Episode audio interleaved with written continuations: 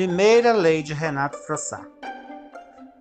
Uma pessoa enche o saco na proporção direta de sua chatice e na proporção inversa de sua inteligência. Segunda lei de Renato Frossard. Um preguiçoso não se moverá do lugar a não ser que uma força atue sobre ele. Terceira lei de Renato Frossard. Aceleração é igual a necessidade vezes a urgência. thank you